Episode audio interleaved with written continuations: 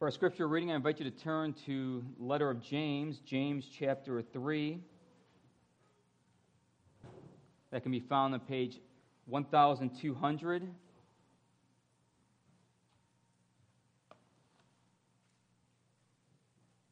Continue our sermon series on the letter of James. Last week we heard a sermon on chapter two, verses fourteen to the end of the chapter.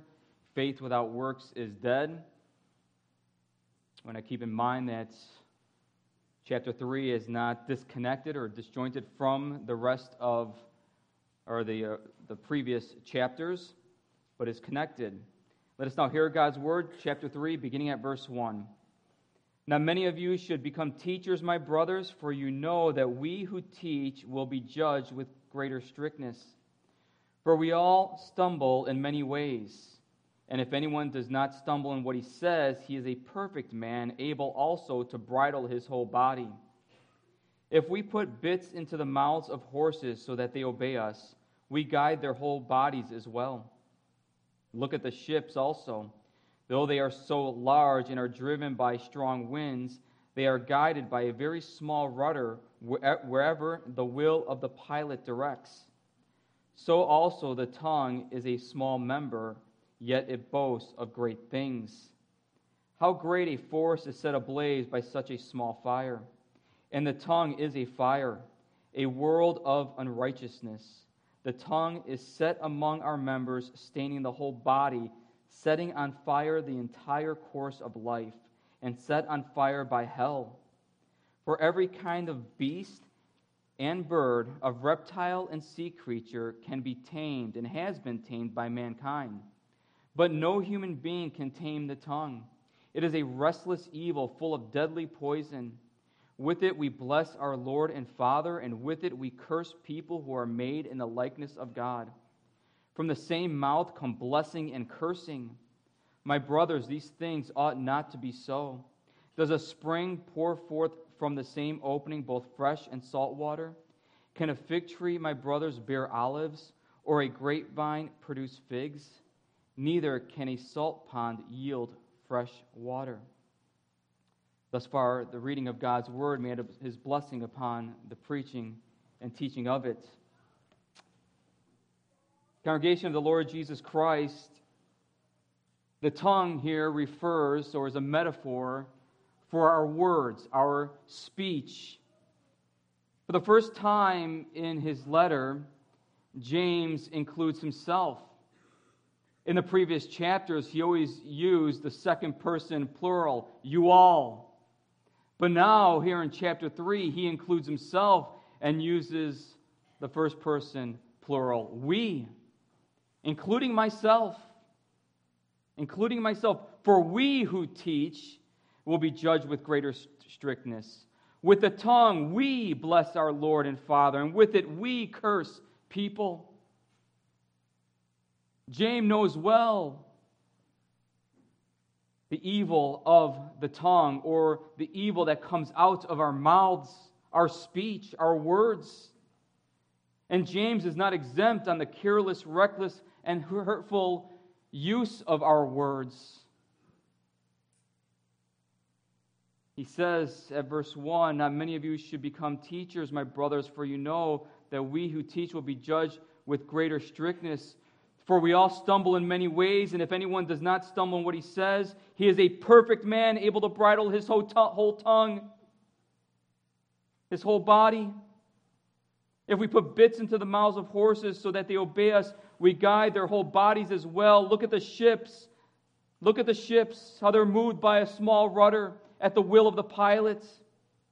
The tongue is a small member, but it boasts great things. First James speaks of the tongue as one that boasts great things, delivering a warning to teachers,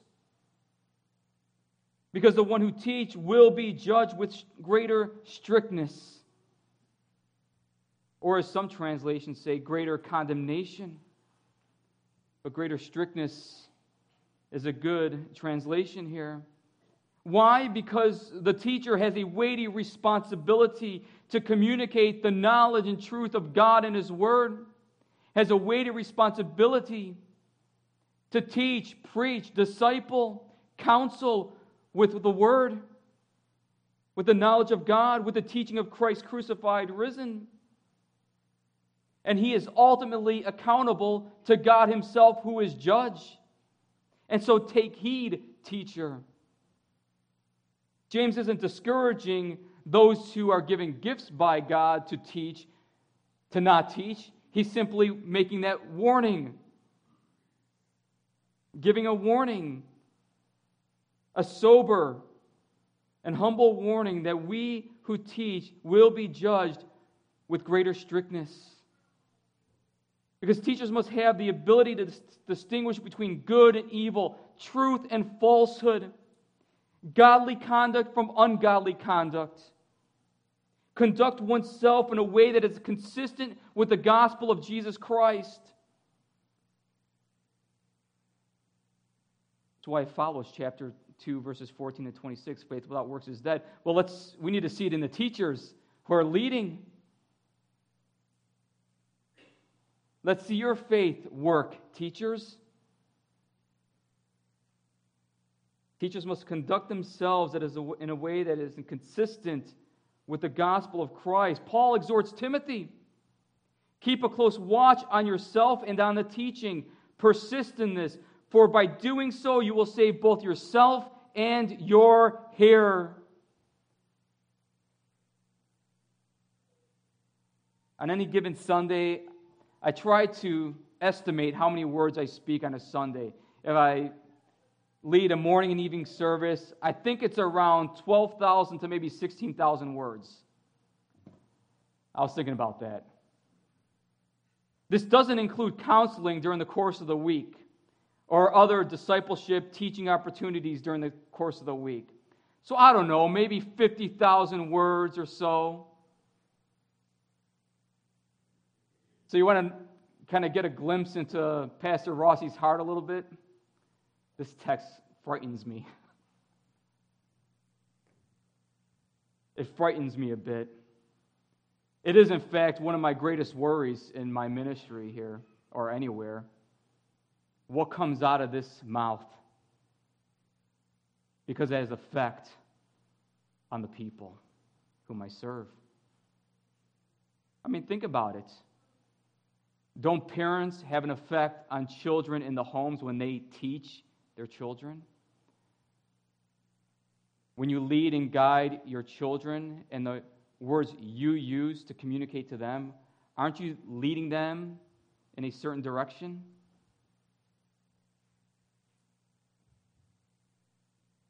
Greater knowledge demands greater responsibility to speak, speak and act according to the knowledge of God in Christ, in the gospel. And the words of a teacher greatly influence people, either negatively or positively. Their words either guide people in a direction that leads to life or death. Either life or death. I can give you so many references from the Psalms and Proverbs. Take out your concordance or look at your concordance online or on whatever book or online source you have, and look at the tongue and what God has to say about the tongue in the Proverbs and Psalms and the rest of the Old Testament and New Testament scriptures. Proverbs thirteen, verse fourteen says, the teaching of the wise is a fountain of life, that one may turn away from the snares of death.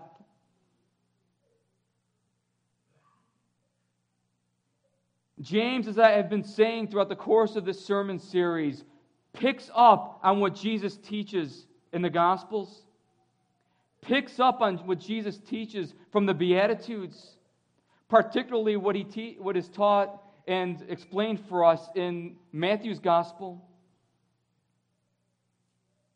Teachers will be judged with greater strictness. What does this mean?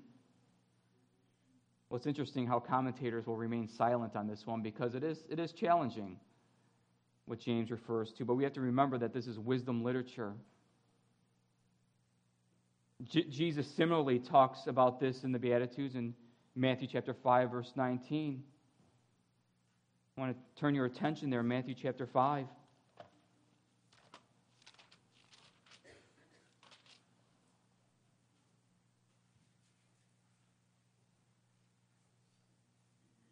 I'll begin at verse seventeen. Do not think that I have come to abolish the law or the prophets. I have not come to abolish them, but to fulfill them. For truly I say to you, until heaven and earth pass away, not an iota, not a dot will pass from the law until all is accomplished. Therefore, whoever relaxes one of the least of these commandments and teaches others to do the same will be called least in the kingdom of heaven, and whoever does them and teaches them will be called great in the kingdom of heaven. For I tell you, unless your righteousness exceeds that of the scribes and Pharisees, you will never enter the kingdom of heaven.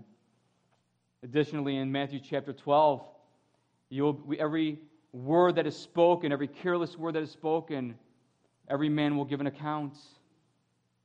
Are we to say then that we are judged by our works, by our words? Well, as the gospel teaches in the New Testament, we're saved by justifi- we are justified by grace through faith, not by works of the law. We are justified by grace through faith. Saved? Yes. Judged and rewarded according to one's works? Yes.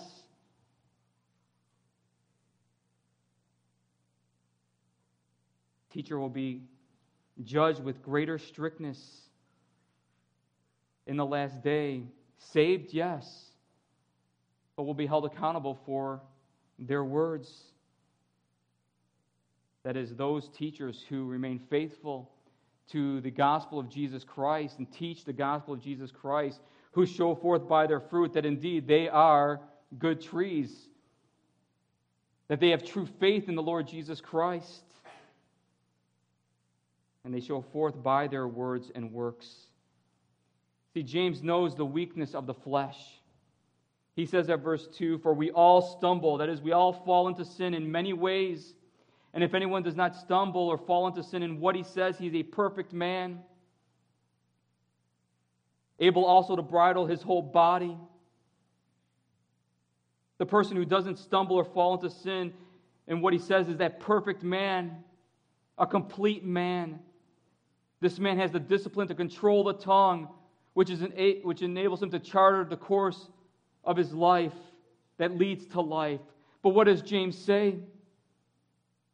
He says, for we all stumble in many ways. We all stumble in many ways. And he acknowledges himself that the tongue is a small member. It boasts of great things.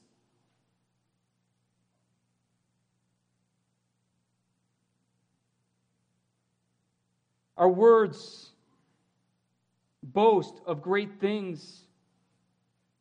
And he compares the tongue to a small bit in the horse's mouth and a small rudder that turns a large ship in a violent storm in any direction at the will of the pilot.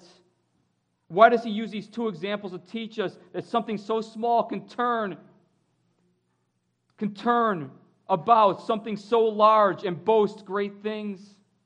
The tongue has the power to, to turn the course of one's life, to tear down and not build up, to destroy and not encourage and equip. Paul exhorts fathers, fathers, don't provoke your children with your words. Do not provoke your children, lest they become discouraged. The tongue has the power to boast great things, to turn about a whole congregation into a way that is false, in a way that leads to death. Proverbs eighteen, verse twenty-one says, death and life are in the power of the tongue. Death and life are in the power of the tongue, and those who love it will eat its fruits.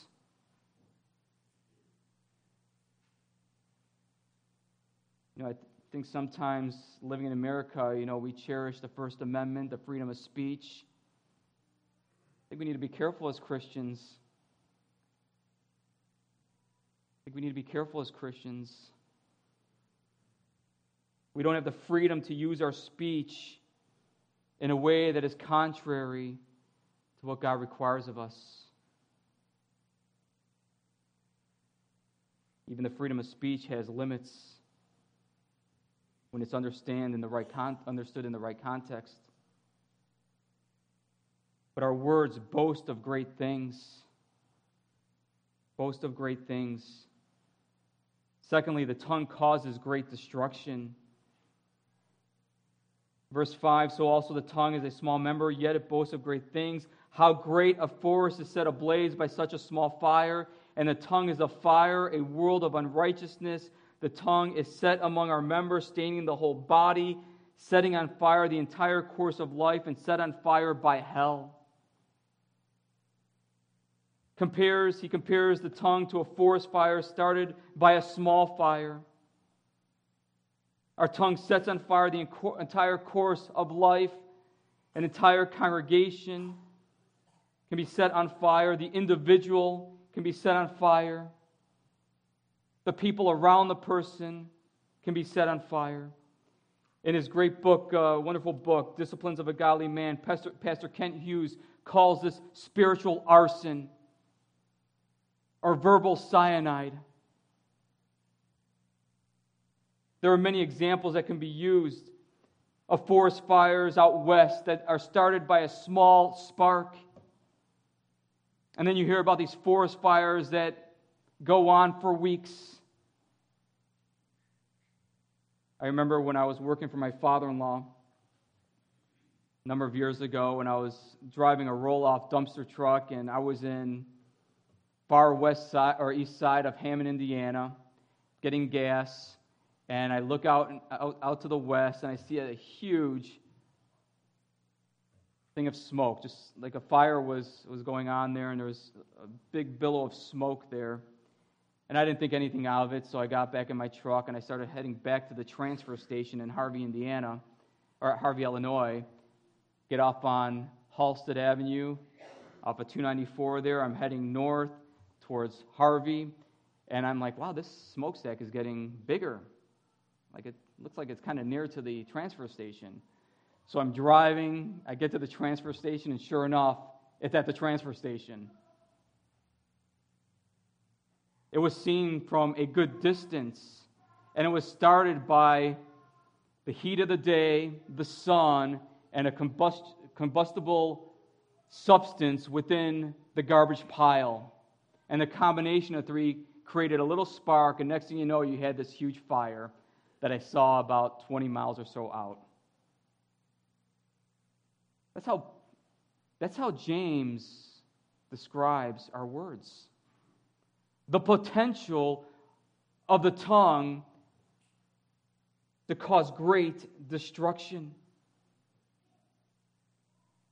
And these forest fires that we create with our tongues, our, our words, stain, they spiritually defile or pollute the whole body. And it could be there, he could either be referring to an entire congregation here or one's course of life. It can easily be said of both. Remember what true religion is, James says, is this: to keep oneself unstained from the world. But the tongue stains the whole body, because it's set on fire by hell. The source is the devil and his minions. It comes from the pit of hell. Look with me at verses thirteen to eighteen of chapter three. Who is wise and understanding among you? By his good conduct let him show his works in the meekness of wisdom. But if you have bitter jealousy and selfish ambition in your hearts, do not boast and be false to the truth. This is not the wisdom that comes from above, but is earthly, unspiritual, demonic. For where jealousy and selfish ambition exist, there will be disorder and every vile practice. But the wisdom from above is first pure, then peaceable, gentle, open to reason, full of mercy and good fruits, impartial and sincere. And a harvest of righteousness is sown in peace by those who make peace. James makes this distinction. This forest fire that pollutes the whole body comes from the pit of hell. It is unspiritual, demonic. In marriages, in churches, in the workplace, in the school environment, in your relationships, communication with our words or lack thereof greatly affects our lives and causes great destruction. And James goes on to say that it not only boasts great things, it not only causes great destruction, but no man can tame this small member of the body. No one can tame the tongue. For every kind of beast and bird, of reptile and sea creature can be tamed and has been tamed by mankind. But no human being can tame the tongue. It is a restless evil full of deadly poison. Mankind has been given the responsibility to, to have dominion over all creation, all the creatures, Genesis one and Psalm eight. Animals and sea creatures can be subdued, controlled, restrained by human beings. Look at a zoo. You go to a zoo, children, you see animals that are restrained, controlled, in a controlled environment. The tongue, however, is uncontrollable, because it is a restless or unstable. He uses that word unstable again, the one that he used earlier in chapter one. In chapter one,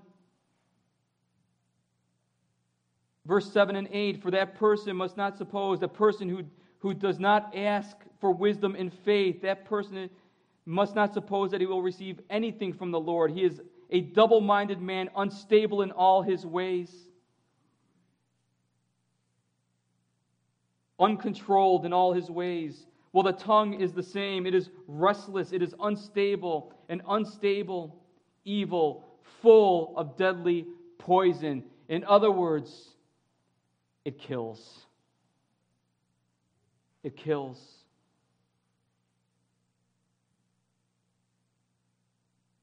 You're taking notes. Psalm fifteen, Psalm fifty-two, Psalm fifty-five, Psalm one forty. Demonstrates not only how it causes great destruction, but also how it is uncontrollable. Lastly, the un- an untamed tongue reveals the heart of man. With it we bless our Lord and Father, and with it we curse people who are made in the likeness of God. From the same mouth come blessing and cursing. My brothers, this, these things ought not to be so. We are double-tongued, that blesses and praises God in worship, or when we're with God's, God's people. But when we're out or engaging people outside of a church context, what are we doing with our words? James shows how evil the tongue really is, and how it really shows forth our hearts. You see, words communicate our thoughts. They, they don't originate in our tongue. It's a metaphor. They originate in our hearts, our minds. So when we say, I didn't mean to say that, well, did we? Did we? It came from somewhere. What are we really, really revealing about ourselves when we engage in sins of the tongue? Our words truly reflect what's in our hearts. As Jesus says Luke at Luke chapter sixteen or chapter six, the good man brings good things out of the good stored up in his heart, and the evil man brings evil things out of the evil stored up in his heart. For out of the overflow of his heart, his mouth speaks. Comes from the heart. Comes from the heart. The power of our words is a heart issue, and we need to we need God to perform that heart surgery and teach us to control our words. Not just words spoken, but words written. Not just words spoken, but those words that are put down on pen and paper, those words that are communicated via text, those words that are communicated via Snapchat or Twitter or the like or Facebook.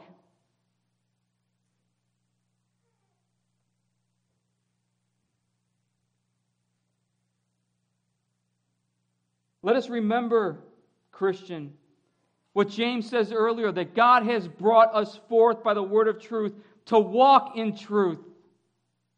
You have been brought forth by the word of truth. And James teaches us how to walk as a Christian, to live in God's kingdom in this world, in wisdom, in the wisdom of his word, and in the wisdom of truth. And I have at the bottom of your notes there, very important sentence,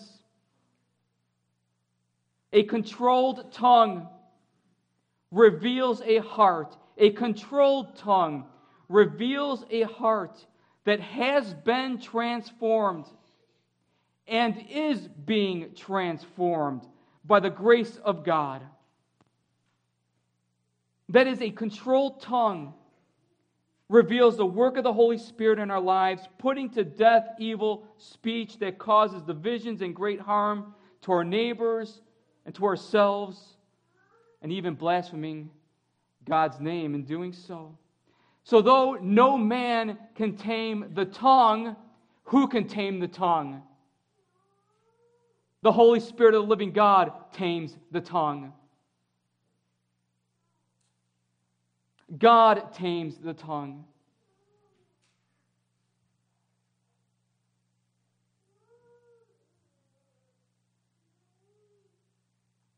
You turn your notes over. A couple points of application. We need to be praying. We need to be praying about the way we use our words, because God, by his grace, he forgives and has mercy upon his people in Christ. The sin of our words is not the unforgivable sin. God pardons us, renews us, restores us, has mercy upon us.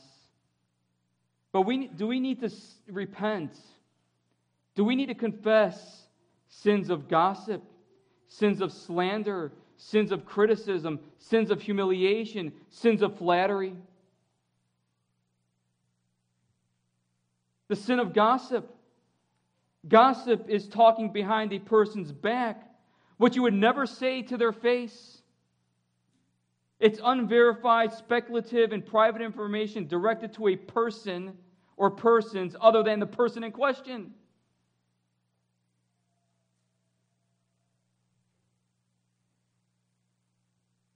I'm not quite sure if I used this illustration before. It's a pretty familiar one.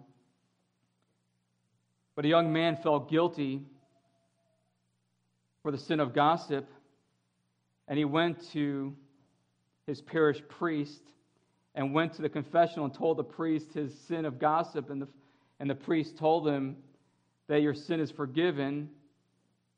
And the man, before he was going to leave, was stopped by the priest, and he says, "Not so fast. I want you to go home and go to the top of your apartment building and take a pillow and a knife with you. And I want you to take that knife and slit the pillow and empty the pillow of its feathers." And so the guy, the young man, went home, did that, went back to the, the priest and said, "Well, I did what you said." He's like, "Well, what'd you see? What happened?" He said, "I saw feathers. I saw feathers everywhere. They went all over the place."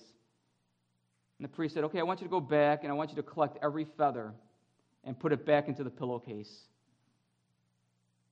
So, "Well, that's impossible. I can't do that." He said, "Exactly. That's gossip. That's gossip." I think it's a pretty vivid illustration of how serious gossip is. Slander. "Lord, remove from my tongue slander." This is to injure someone's good name by unjustly accusing him of something, of something or or some act publicly, dragging a person's character and name through the mud.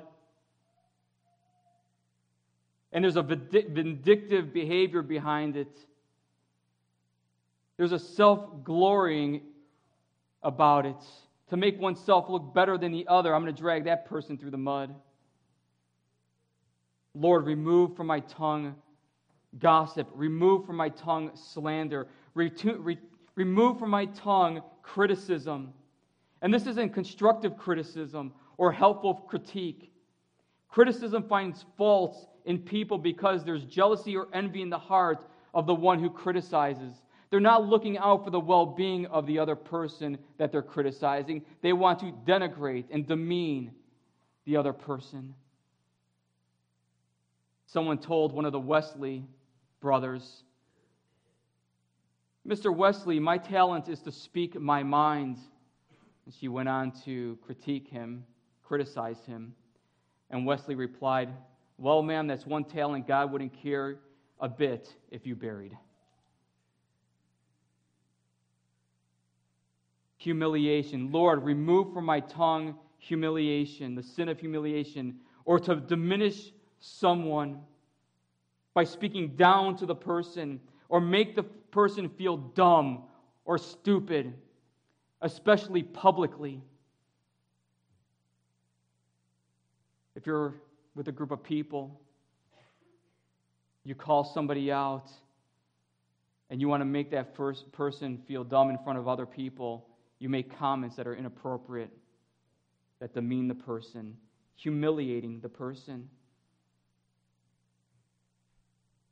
Husbands, how do you talk to your wife, your wives? Wives, how do you talk to your husbands? Husbands, how do you talk about your wives publicly? Wives, how do you talk about your husbands publicly? Lord, remove from my tongue the sin of humiliation. Remove from my tongue the sin of flattery, using complimentary words under false pretenses in order to gain something from the other person.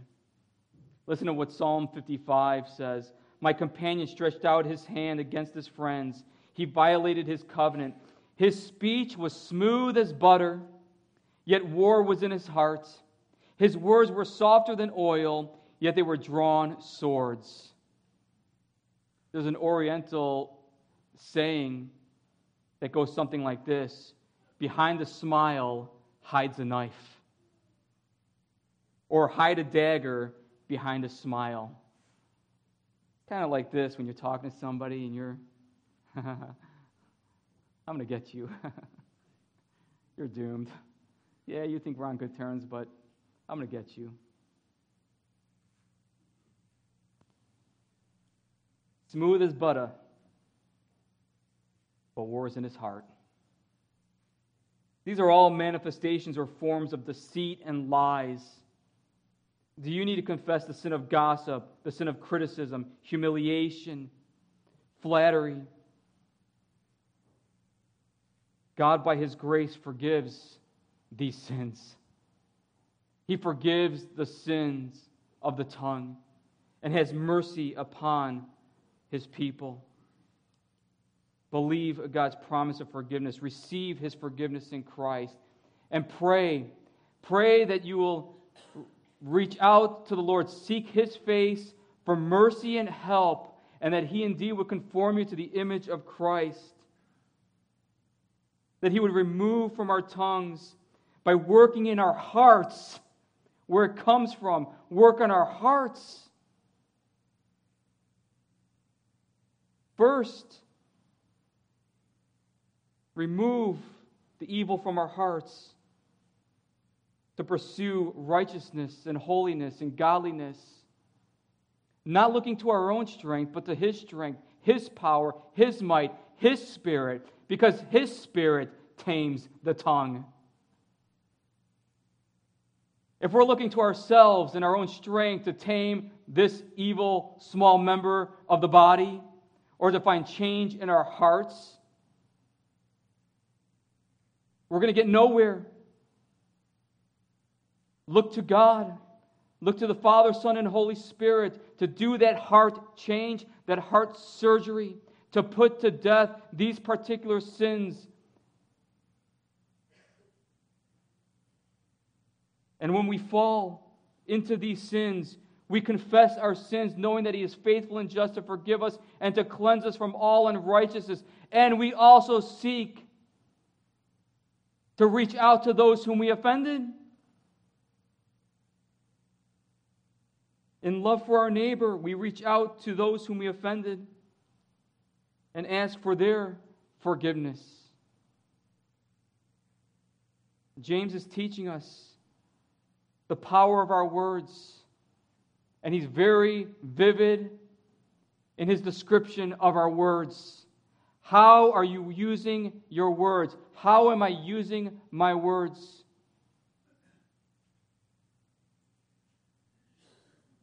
Let us seek God's help and grace to use our words to the building up of one another in the most holy faith. Amen. Let's pray. O Father in heaven, we thank you, O Lord, that you are the righteous one. You, O Lord, are perfect in all your ways. Your word is truth.